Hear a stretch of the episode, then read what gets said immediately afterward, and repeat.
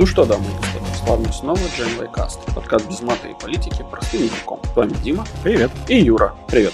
Ярик опять отдыхает, а мы начинаем. Мне кажется, Ярик отдыхает, как никто не хотел бы отдыхать, да? Его накрыл бустер-шот. Да, мы, честно говоря, сочувствуем Ярославу за его страдания. Ярик, поправляйся, обновляй прошивку, приходи к нам с новыми идеями. Ярик как Нео, он страдает, чтобы мы не страдали. Кстати, про Нео. Я тут посмотрел «Матрицу» последнюю, которая Resurrection. Resurrections, почему-то. Да, Resurrections. И как бы я даже не знаю, хотелось бы обсудить, но так, чтобы без спойлеров. Дима, тебе понравилось? Я знаю, что ты смотрел. Да, мне понравилось без спойлеров. Ну, сама «Матрица» без спойлеров — это сложно, наверное, при условии, что ей 20 с хвостиком лет. И эта «Матрица», по-моему, ничего существенно нового не вносит в лор. Да нет, я вчера с женой обсуждал после просмотра этого фильма, который ей, кстати, очень не понравился, а у меня очень смешанные чувства. Знаешь, вот я даже не знаю, как это сказать. Короче, представь себе, что у тебя есть законченное произведение. То есть вот ты его там выстрадал, короче, и нарисовал картину. Вот все, ты нарисовал триптих. Вот. Сначала нарисовал монотип, потом диптих, а потом триптих. И последний птих не очень уже получился. Нет, кстати, ну, то есть, если смотреть на сам сюжет и сценарий, который он изначальный был, и без корректировок... Он был лучше, чем то, что получилось. Да. Мы просто эти птихи посмотрели подряд и прям по нисходящей. К чему я это? Какая может быть твоя мотивация для того, чтобы сделать продолжение, причем продолжение, которого в целом-то, наверное, больше не надо. И, на мой взгляд, два ответа на этот вопрос. То есть, либо ты мотивирован деньгами, либо ты мотивирован какой-то идеологией. То есть тебе нужно продвинуть какую-то мысль для какой-то конкретной аудитории. Почему, ну, на мой взгляд, деньги были не проблема, потому что в наше время деньги особо не проблема для компаний, которые занимаются съемкой кино. И, на мой взгляд, вопрос стоял в идеологии, которая, ну, конкретно ЛГБТ-Х идеология, которая во многих смыслах подчеркивала, она была очень ярко выражена, прям сильно ярко выражена. И, видимо, вот к Лане пришли ребята и сказали: Лана, ты же такой отличный мужик. Напиши что-нибудь про нас, про любимых, короче, сделай дело. И основная цель была закрыть аудиторию нашего с тобой, Дима, поколения. Да, конечно. Которые смотрели «Матрицу» и для которых это является культовый фильм, который в некотором, ну, как не в некотором, в конкретном смысле поменял отношение вообще к нашему миру. Конечно, для нас, да, с тобой. И, естественно, да, мы такие все, ну, гетеросексуальные вот эти вот... Мрази. Да, мрази. Белые цисгендерные. Белые цисгендерные, да. Которые до сих пор не разделяют вот этих вот либеральных ценностей, которые нужно обязательно для них преподнести. «Матрица» был отличный пример, то есть отличная платформа, на которой можно было проехать и продвинуть эти ценности для нас с тобой. Вот, собственно, и, наверное, без спойлеров, если говорить, то это мой взгляд на этот фильм. На мой взгляд, там больше нечего добавить. То есть с точки зрения спецэффектов и вообще картинки, мне, наверное, скорее понравилось, чем не понравилось. Хотя были, опять же, моменты почему-то зачем-то. Я не понимаю, почему в 21 веке, в втором году 21 века мы до сих пор используем ускорение дорожки там на 1.2, например, для того, чтобы добавить каких-то эффектов. Ну, то есть я лично не понимаю вот этот, ну, их там было не так много. Это ностальгический вайб. Ну, could be, я не знаю. Я думаю, что все на самом деле в большой мере ради шекелей все-таки. Я думаю, что этот фильм не соберет... Он, скажем так, я думаю, что он не отобьет самого себя. Они собрались уже делать франшизу, продолжать ее точнее, и это подтверждено. Ну, так что я думаю, что у них есть планы. Что касается этого фильма, я, честно говоря, не усмотрел такого уж прямо сильно большого количества ценностей, про которые ты говорил. Там самое разное есть, но... Что мне понравилось? Да, мне понравилось. Это забавное, несколько ироничное переосмысление первой «Матрицы». Мне понравилось, что они неплохо сделали продолжение именно. Оно мне показалось интересным образом закономерным. Мне понравилось, как они зашли вообще, почему оно произошло. И вообще, ну, как бы оно не на серьезных щах, не до конца серьезных щах сделано. Там много самоиронии. Мне это тоже очень импонирует. Ну, в целом, как бы то, что они очень иронично ко всему этому относились изначально, и то, что они снимали несерьезный фильм, это стало понятно сразу же после титров. Да, причем в трейлере они сделали вид, что он суперсерьезный.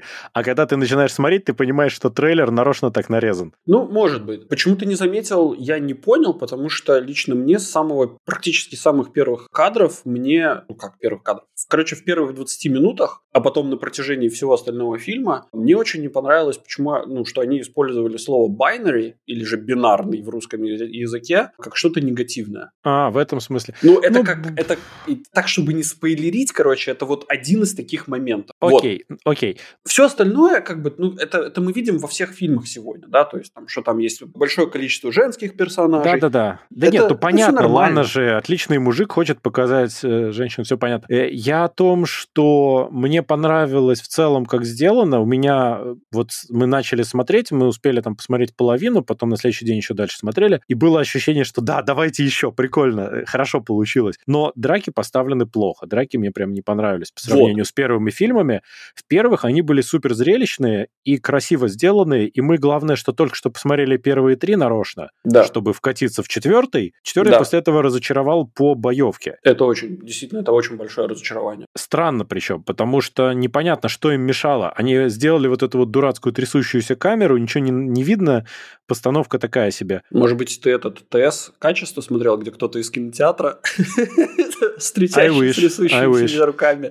Я смотрел 4К, HDR, все дела. К сожалению, это не спасло ничего. Это действительно очень большой промах. Это странно просто. Скажем так, первая часть, мы опять же с женой вчера немножко говорили на эту тему, первая часть для меня была такая вводная, где люди, как американцы говорят, touch the ground, да, то есть прощупывали почву. Вот, хороший русский аналог. Вторая часть, когда, естественно, когда первая часть взорвала вообще кинотеатры и умы людей, они, когда начали снимать вторую часть, они ее начали делать еще более масштабной, еще более, грандиозной, да, то есть начали добавлять количество участников в боях, причем каждая хореография боя была очень красиво поставлена. То есть это были такие вещи, которые, действительно были круто сделаны. Но ты понимаешь при этом, что первый фильм при всем этом, он самодостаточен, и можно было вообще не делать продолжений? Нет. Я считаю, что вторая и третья части... Нет, ни в коем случае. Обязательно нужно было сделать и вторую, и третью часть. И я тебе объясню, почему. Потому что это библейская история.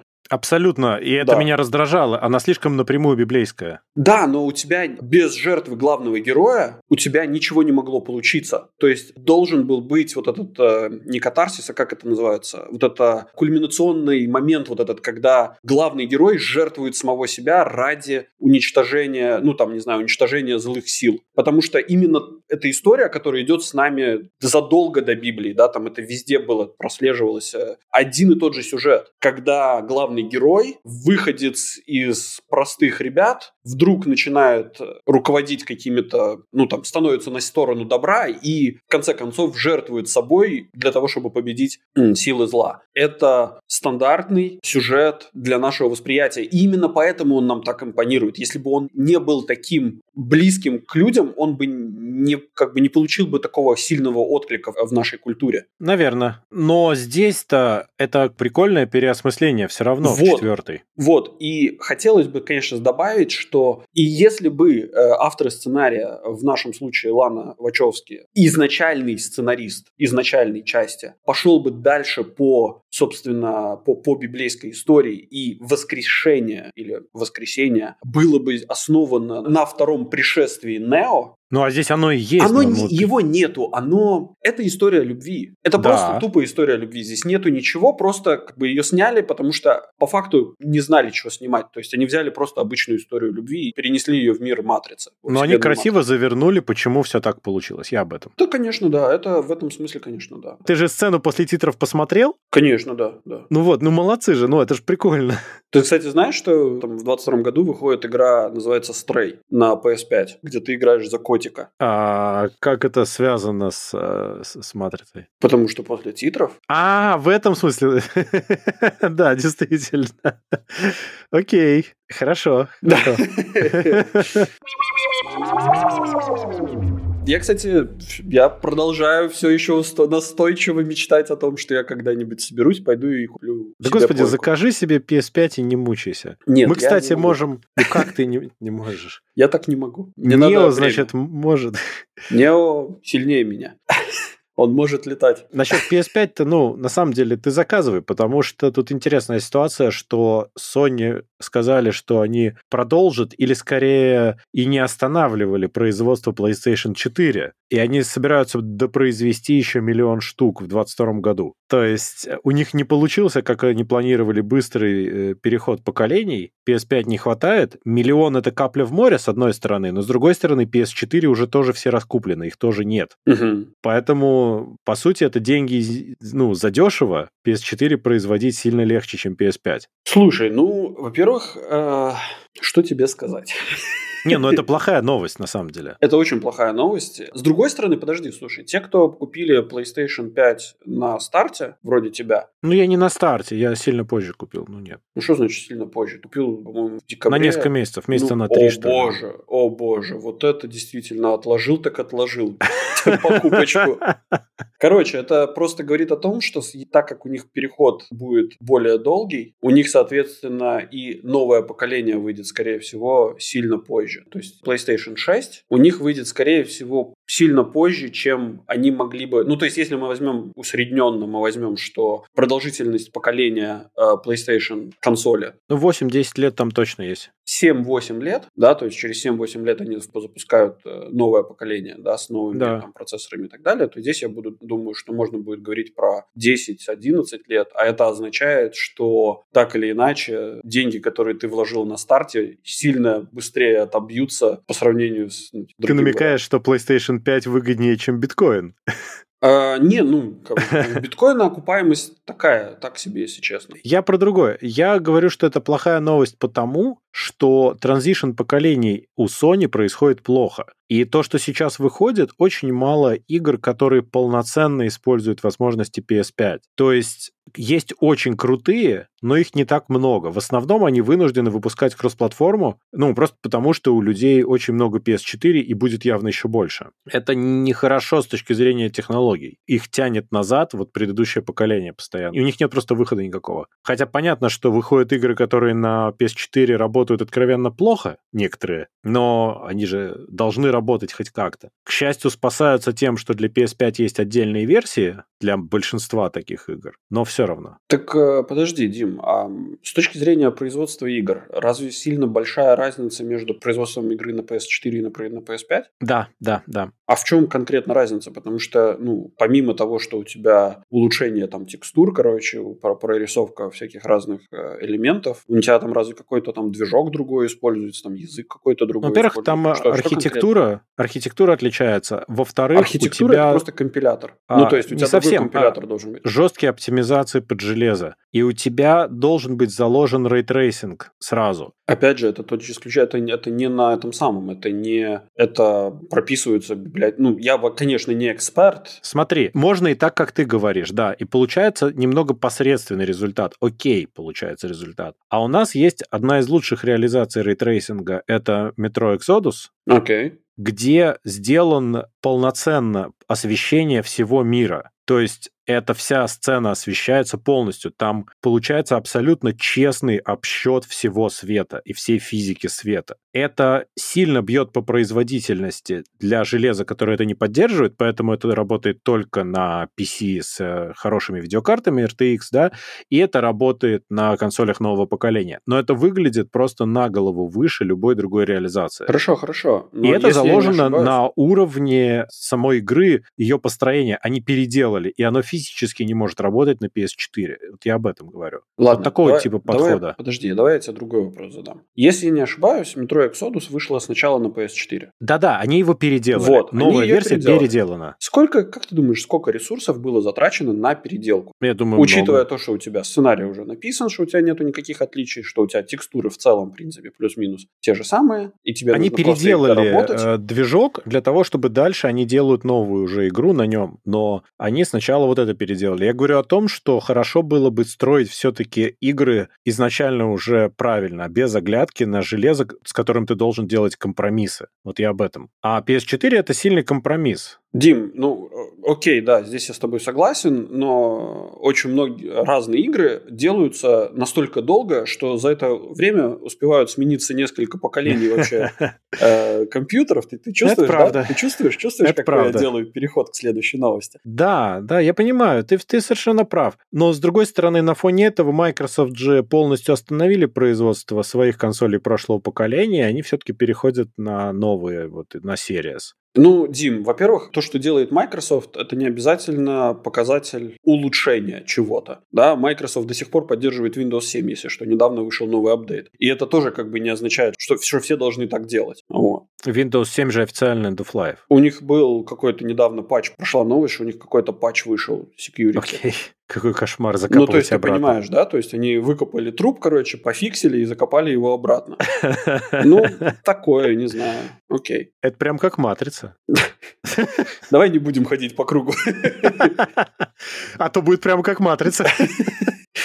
Ну, я понимаю, о чем ты. Да, но мне кажется, что это попытка срубить шекелей, опять же, на том, что тебя же и будет немножко оттягивать назад. Потому что, когда ты сравниваешь новое и старое поколение, ну, разница, конечно, огромная. Понимаешь, ты можешь адаптировать под то, что у тебя совершенно другой уровень скорости железа, в частности, скорости носителей данных и обмена данными на новых консолях. Ты можешь абсолютно по-другому игры проектировать. Другой подход. Да-да-да, я все это понимаю. Понятное дело, что это, ну, наверное, не очень хорошая новость, но для тебя, как владельца новой консоли. Но для владельца старых консолей, я думаю, что это прям очень даже ничего. Да-да-да, для них будут выходить еще игры, апдейты, и они будут счастливы. Да, все классно. Я же не говорю, что им плохо, но а кто сейчас будет покупать PS4? Хотя на Рождество их расхватали, с другой стороны. Ну, просто тот, кто хочет консоль, но не может купить ничего другого, да? Так получается? Ну, получается так, да. Ну, типа, у тебя нет выхода, но ты хочешь во что-то поиграть, поэтому, ну, окей. Да. Но сам прикол, что сейчас PS4 стоит немного дороже, чем она была на старте. Это немножко парадоксально, но факт. Ну, опять же, да, это же рыночек решает, как будет. А рыночек говорит, что их на полочках-то и нету. Ну да, да. То есть дефицит рождает повышенные цены. Перейдем к новости, опять же, про игры, но про то, что релиз «Сталкера 2» перенесен на 8 декабря 2022 года. Мне, если честно, у меня единственный вопрос, который я, собственно, озвучил в чатике, а зачем они год указывают? Просто можно было написать «перенесен до 8 декабря», и как бы, и все, как бы, а какой год там или... Пока выпуск монтировался, появился слух, что «Сталкер» будет перенесен, может быть, и на 2023 год. С какого года они вообще делают эту игру? Мне кажется, по-моему, с 12-го, нет, с 14-го. Помнишь шутку про «Ждалкер»? Старую-старую. Да-да-да. Когда первый «Сталкер» делали. Да-да. Ну, камон, я не понимаю, зачем они даты говорят. Почему они не говорят кварталами там? Потому что они все продолжают наступать на те же самые грабли. Они говорят дату, а потом они в нее не вписываются и вынуждены переносить, а некоторые не переносят в какой-то момент, а выпускают забагованное City Project Red. И так далее.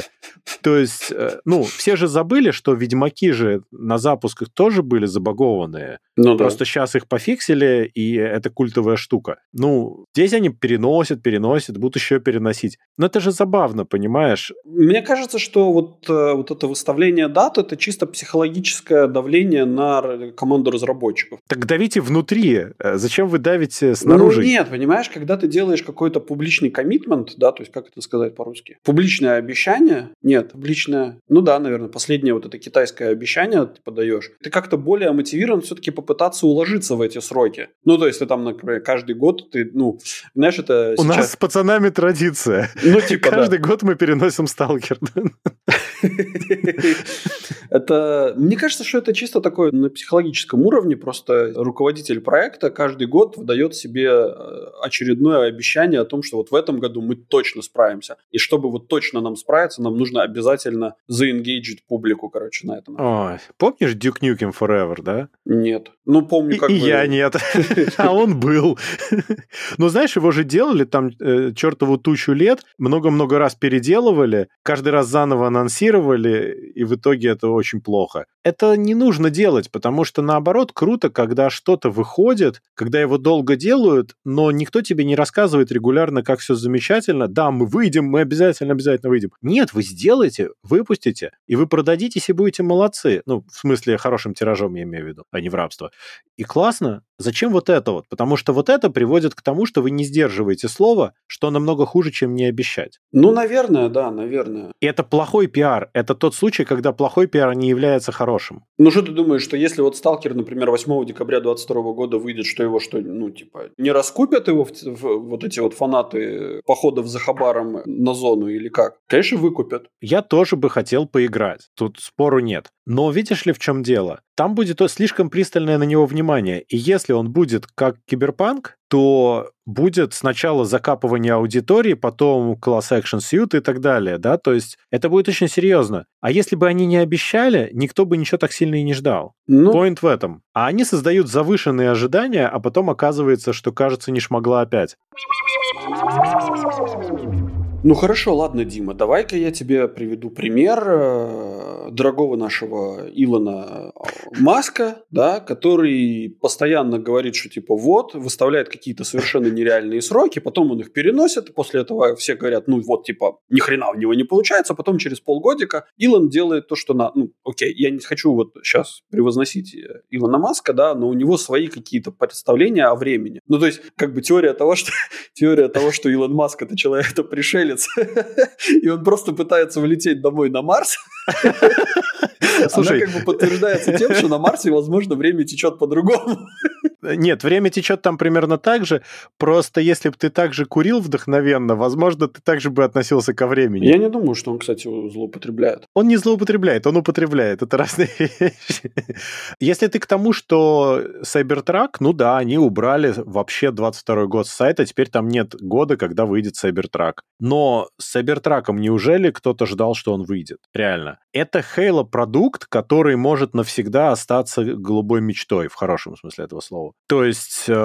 Это нереальная машина, ее нельзя выпускать на улице, ну правда. Она раскатает и намотает всех. Я не считаю так. Ну то есть я не то, чтобы я прям... Она небезопасна, ну нельзя, она противоречит регуляциям на данный момент. Так нельзя делать. Почему? Ну потому что это убийца пешеходов. Почему? Ну в смысле, потому что тебе у него же... острый нос? Тебе же нельзя на скоростном танке ездить по городу. Смотри, как, Дим, у тебя устроена любая машина. Подожди, Дим, подожди. Ну, любой спорткар, возьми любой спорткар, начиная там, не знаю, от Lamborghini, Ferrari и так далее. Это точно такой же убийца, причем более мощный и более быстрый. Но машина идет, ну, как бы она находится в серийном выпуске и стоит таких денег, что нам с тобой заработать нужно 10 лет вкалывать, не есть ничего, и только тогда мы сможем заработать на нее. А еще есть вариант, если к нам придет рекламодатель. Впрочем. Ну, это, да, ну, что-то как-то глухо.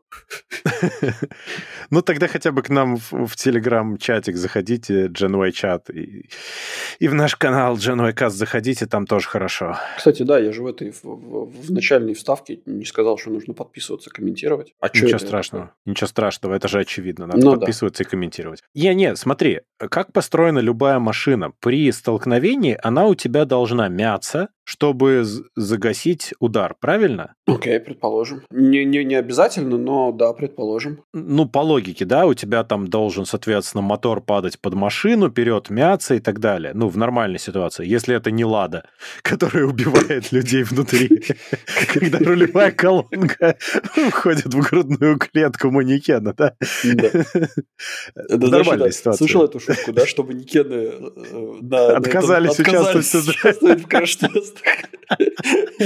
Ну вот, здесь стена откажется участвовать в краш-тестах, потому что она ее будет пробивать. Ну, это опасная вещь. Но в любом случае, ладно, может быть, я сильно не прав, и он супербезопасный и нежно обнимает пешеходов, но да, они слишком... Ну, слушай, если он будет оснащен всеми сенсорами там, и там искусственным, условно искусственным интеллектом, я сейчас показывал эти... AirQuotes, да. Да. Системами навигации, да, то есть он вообще не должен никаким образом сбивать никаких людей. Он должен от них уворачиваться. Ну, хорошо, в идеале может быть, но в любом любом случае, это была машина, которая была очень амбициозно спроектирована, и она была явно показана как замануха, так скажем. Красивая, интересная презентация. Я не знаю, зачем они, как со «Сталкером» тоже год указали, зачем они это сделали. Надо было сказать, как Blizzard говорили раньше про свои игры, when it's done.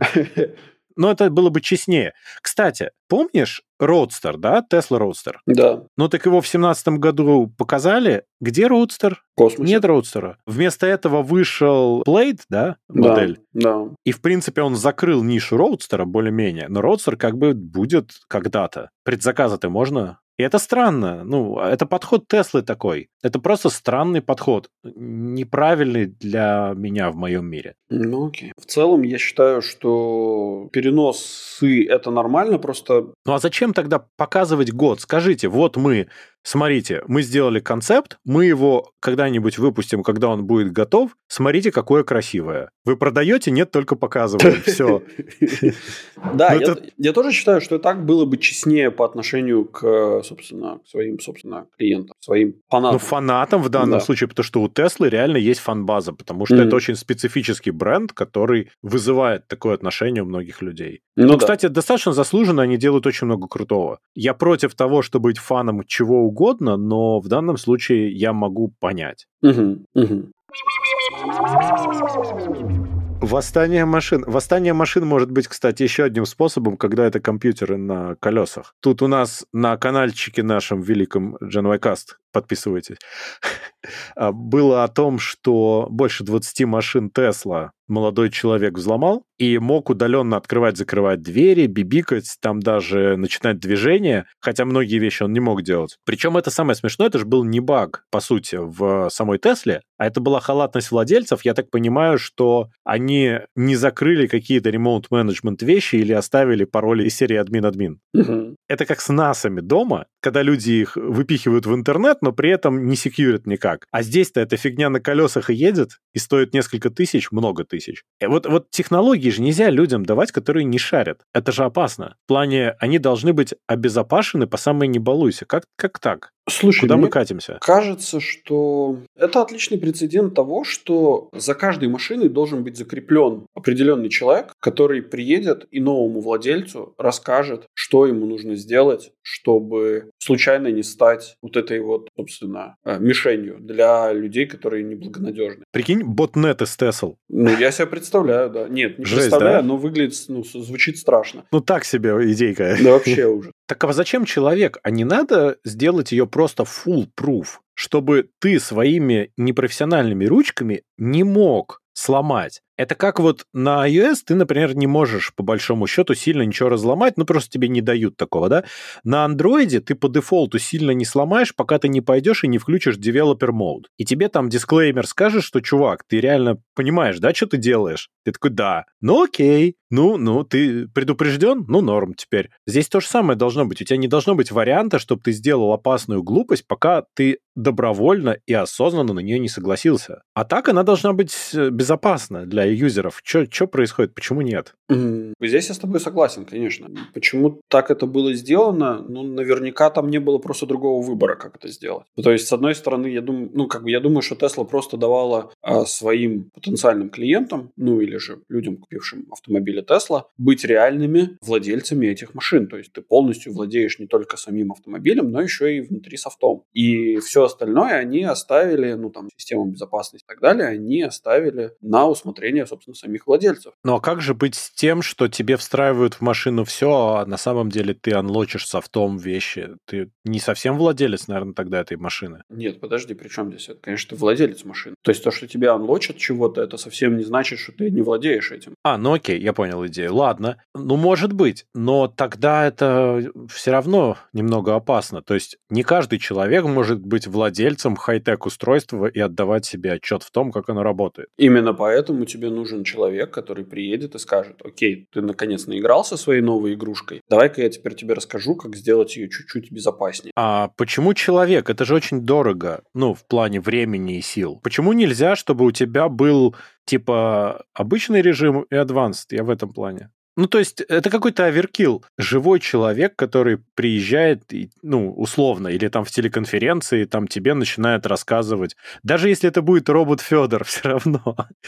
Но это все равно такое себе... Это слишком сложно. Это решение проблемы, которую, мне кажется, зря себе создали. Вот я к этому клоню. Я, если честно, я не углублялся в детали, как парень чего сделал, и мне кажется, он это даже не выкладывал. Он просто сообщил о том, что у него получил доступ к 20 автомобилям Tesla в разных... Да-да. Но идея была в том, что там были условно понятные креденшалы, и это все торчало в мир, и там особо усилий-то не надо было. Ну да-да-да. Скорее всего, конечно, опять же, не знаю ничего, но могу предположить, что, скорее всего, это было сделано для обновления софта, например. Это не может быть. Оно же должно само стучаться, оно не должно стоять открытое. Ну да. Нет, я так понимаю, что это все для ремоут-менеджмента. У тебя же приложенька на телефоне, например, да, для Теслы. И как она будет туда доступаться? Ну ты же сидя дома, можешь командовать своей Тесле. Ты ей командуешь через интернет. У тебя нет другого варианта никакого. Соответственно, она торчит в мир. Вряд ли она полет там с какого-то облака. Да, она просто торчит в мир. Ну да. Потому что тебе нужна быстрая реакция на твое приложение. И дальше ты ее через что-то пинаешь. И вот если она не секурно торчит в мир, ты получаешь машину, в которую, в принципе, можно и вот так вот зайти. Со стороны черного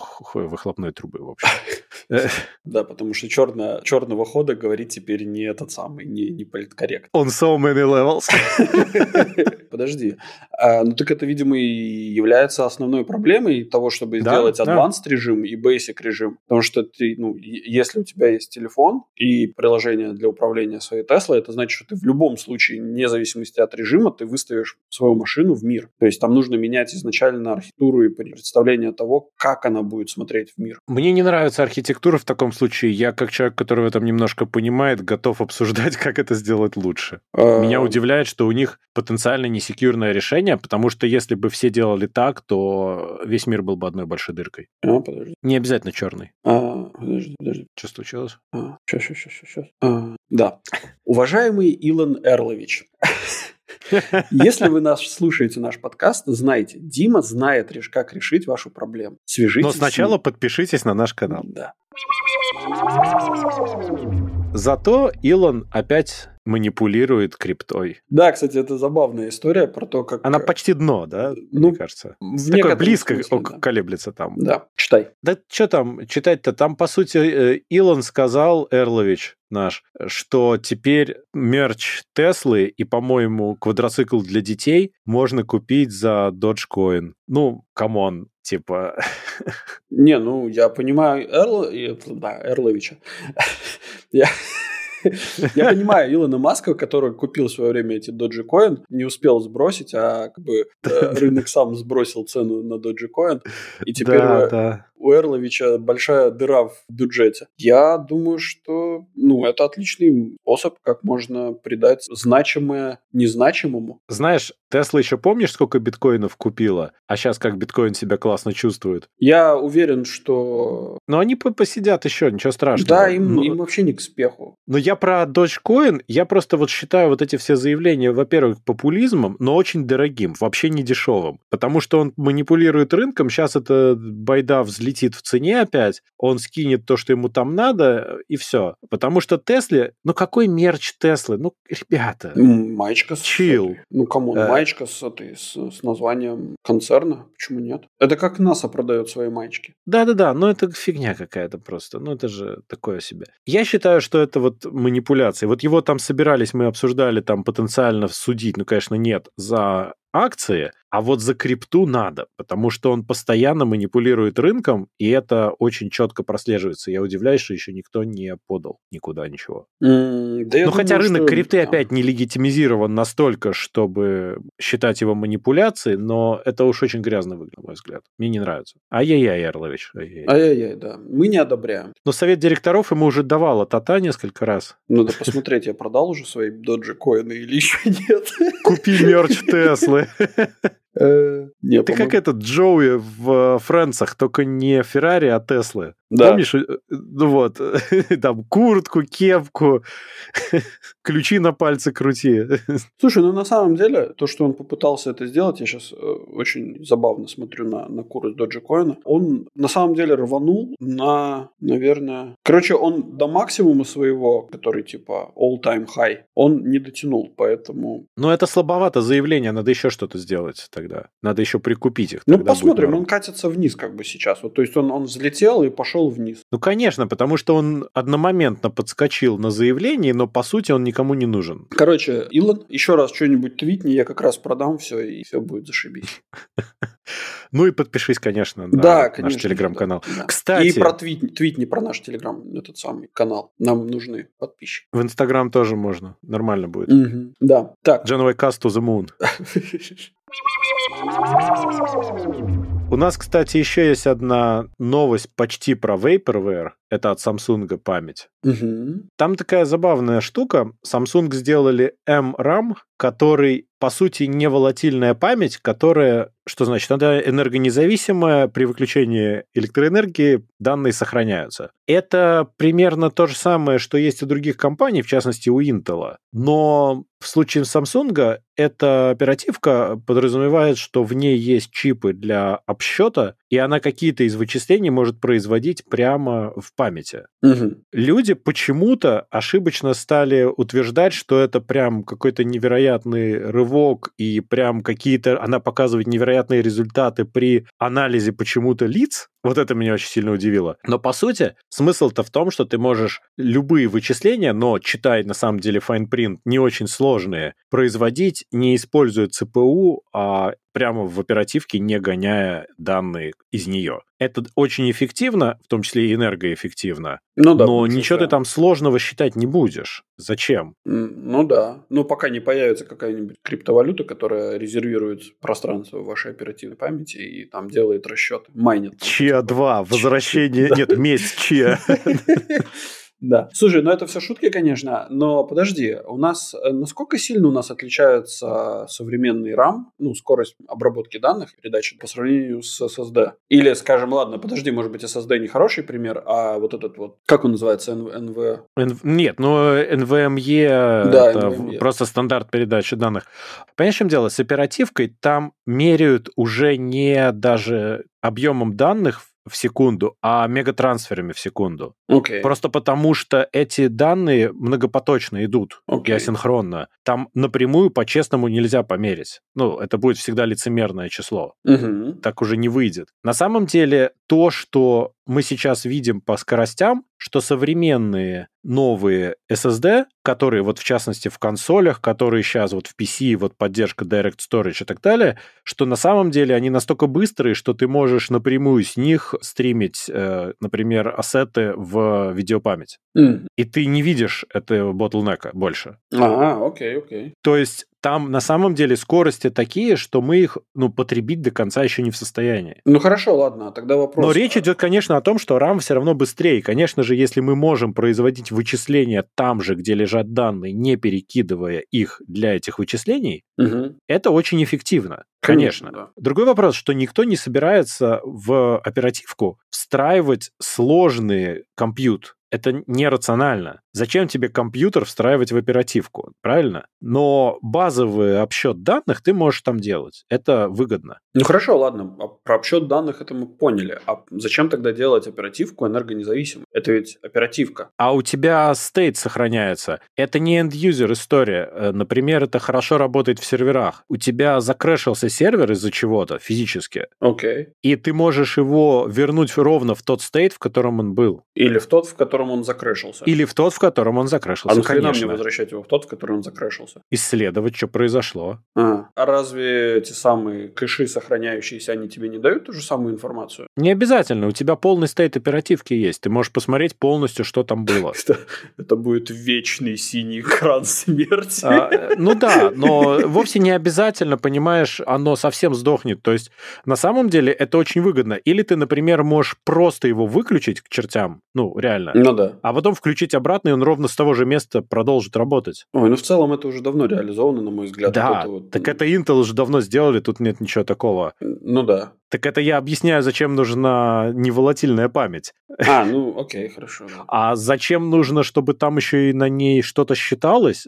Ну, потому что мы можем, наверное. Потому что нужно считать везде. Я на самом деле понимаю, что это эффективно в каких-то случаях, но у меня возникают нехорошие ассоциации с тем, что мы множим места, где обсчитываются данные, таким образом мы множим количество мест, где потенциально будет ошибка. Ну, с точки зрения безопасности, конечно, да. То есть все как бы возможность получить доступ к большему количеству определенных мест, где хранится у тебя какая-то информация про текущие процессы, она дает больше потенциальных опасностей на взлом. Слушай, ну окей, хорошо. А при чем здесь Samsung и серверы, условно говоря? Ну так они память делают. Samsung делает чипы окей, для памяти. Да.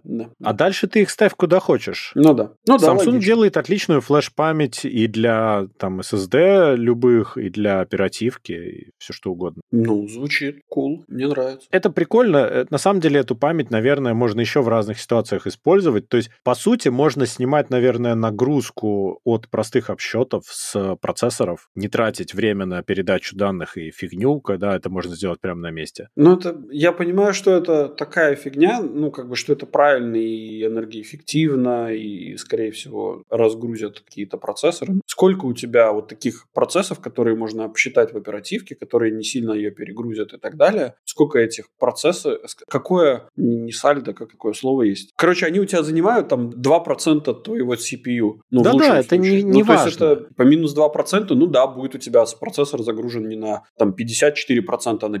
Ну ни хрена себе прирост в скорости. Знаешь, у меня есть такое ощущение, что сейчас очень во многих областях решается проблема, которой пока нет. В том числе и скорость передачи данных у тебя по шине, то есть вот новый PCI-Express же вот у нас в канале, я кидал новость, анонсировали, уже есть стандарт, а мы еще текущий не полностью использовали, и его нам за глаза. То есть здесь то же самое. Мы немножко разгружаем там-сям, но мы даже сейчас не можем занять полностью эти шины данными, не можем занять эти процессоры вычислениями современные. Практически никто не может, будем честны. Но мы все еще пытаемся решить эту проблему. Нам скорее нужно по-другому что-то делать. Решать, для чего нам это нужно, наверное, нет? Потому что пока непонятно, для чего. Ну, что? Биткоин майнить смешно, играть глупо. Для работы, ну, типа, хватает. А сложные вычисления, так там ни одного компа не хватит. Там ну, все равно кластеры строят, какая разница-то уже. Ну да. Ну, вопрос, зачем, как бы он, на него ответ простой, да? Because да, we can, да? То есть это все понятно. Конечно. А типа все равно мы этим дармоедам, исследователям деньги платим, пусть хоть что-нибудь придумают. Ну такое. Ну, посмотрим, хорошо, посмотрим. Конечно же, вот эта вот фразочка энергонезависимый и энергоэффективный, они, конечно же, дадут роста акциям компании Samsung, и это, в принципе, не так уж и плохо, потому что мы все должны стремиться к энергоэффективности. Ты же это знаешь. Карбоновый след, да? Да, карбоновый. Кстати, карбоновый след почти можно теперь развеивать. Оу, мы пришли к новости дна, дружище, это лучшая новость дна в этом году, на мой взгляд. Я считаю, что вот, ну, up to now, да, то есть вот точно в январе всех порвала эта новость. А новость звучит следующим образом. Новость приходит к нам из Омска, откуда же еще могут прийти такие новости? Омские ритуальщики предлагают устраивать салюты из праха усопших. Запусти дедушку в небо. Новогодние захоронения, да, и на день любого праздника. Массовые. А там можно цвета подмешивать, чтобы красиво? Слушай, ну это охрененно богатая идея, но почему? Почему вообще? Ну, потому что в Омске, наверное, не очень весело. Там не очень хорошая погода, и там нету моря, много алкоголя и мало фантазии. И тут фантазия заиграла внезапно. У них нету моря, в котором развеивать прах усопших, да? Теперь давай их просто развеем. А неба у них много. Слушай, ну это на самом деле такая суровая реальность. Вот прямо, да. А ты представляешь, потом вот это вот суровое омское небо отдаст обратно вот этих вот нам прах усопших в виде кислотного дождя? Я вот, кстати, да, думаю, а как это вот, он же обратно попадает. Не очень хорошая идея. Помнишь, короче, сериал «Чернобыль»? И дети такие, знаешь, эти хлопья капают, они такие типа, о, снег идет. Слушай, вот причем они говорят... Они там говорят, что услуга существует такая в разных странах мира. И вот нередко люди спрашивают о возможности развеивания праха. Они реально не видят разницу между развеиванием и выстреливанием в воздух. Это разные вещи. Слушай, это же очень странно, что они не понимают, что развеять там условно с горы — это одно, а выстрелить на воздух вертикально вверх — это вообще не то же самое. Слушай, ну это же бета. У них, кстати, сложная ситуация, у них нет своего крематория. Тела отвозят для кремации в Новосибирск, потом привозят обратно. А зачем прах? Давайте просто привяжем дедушку к ракете, короче, и отправим его вверх. Зачем прах? Ну подожди, я не понимаю просто, зачем куда-то... Так Буран развалился уже практически, какая ракета, ты чего? Нет, ну... А тут любая хлопушка подойдет. Да, ну так какой-нибудь хлопушки побольше. Помнишь, у нас... С конфетти! Да. Какой кошмар. Ну, на мой взгляд, ну, на самом деле, вот если мы возьмем и будем серьезно смотреть на эту новость, мы можем сделать вывод. Самые креативные ритуальщики живут в Омске. Потому что ниоткуда вообще, да, это единственный способ уехать из Омска, это... на воздух. Петарды. А потом выяснится, что в Омске все так хорошо, и они над всем миром смеются, а мы тут ведемся. Угу. И Омска никакого не существует, это все иллюзия и матрица. Кстати, ты видел Омск? Я нет. Я знаю, что у меня у жены мама там. Но маму я тоже ни разу не видел. И Омска я тоже ни разу не видел. Ну вот, есть ли этот Омск? На этом мы с вами прощаемся. Подписывайтесь на наш подкаст по ссылке в описании. Или ищите нас на всех подкаст-площадках интернета. Рассказывайте о нас вашим друзьям, врагам, коллегам и просто людям на улице. Ставьте нам хорошие оценки, оставляйте ваши комментарии, которые будут греть наши сердца всю эту неделю до следующего выхода вашего любимого подкаст-шоу genYcast. А если вы хотите поддержать этот проект, то вы можете это сделать, став нашим патроном по ссылке в описании. Сегодня вместе с вами ржали, честное слово, ржали в голос над петардами в Омске Дима и Злат. Пока. И Юра с острова Мальта. Всем пока-пока. Ярик, мы тебя ждем.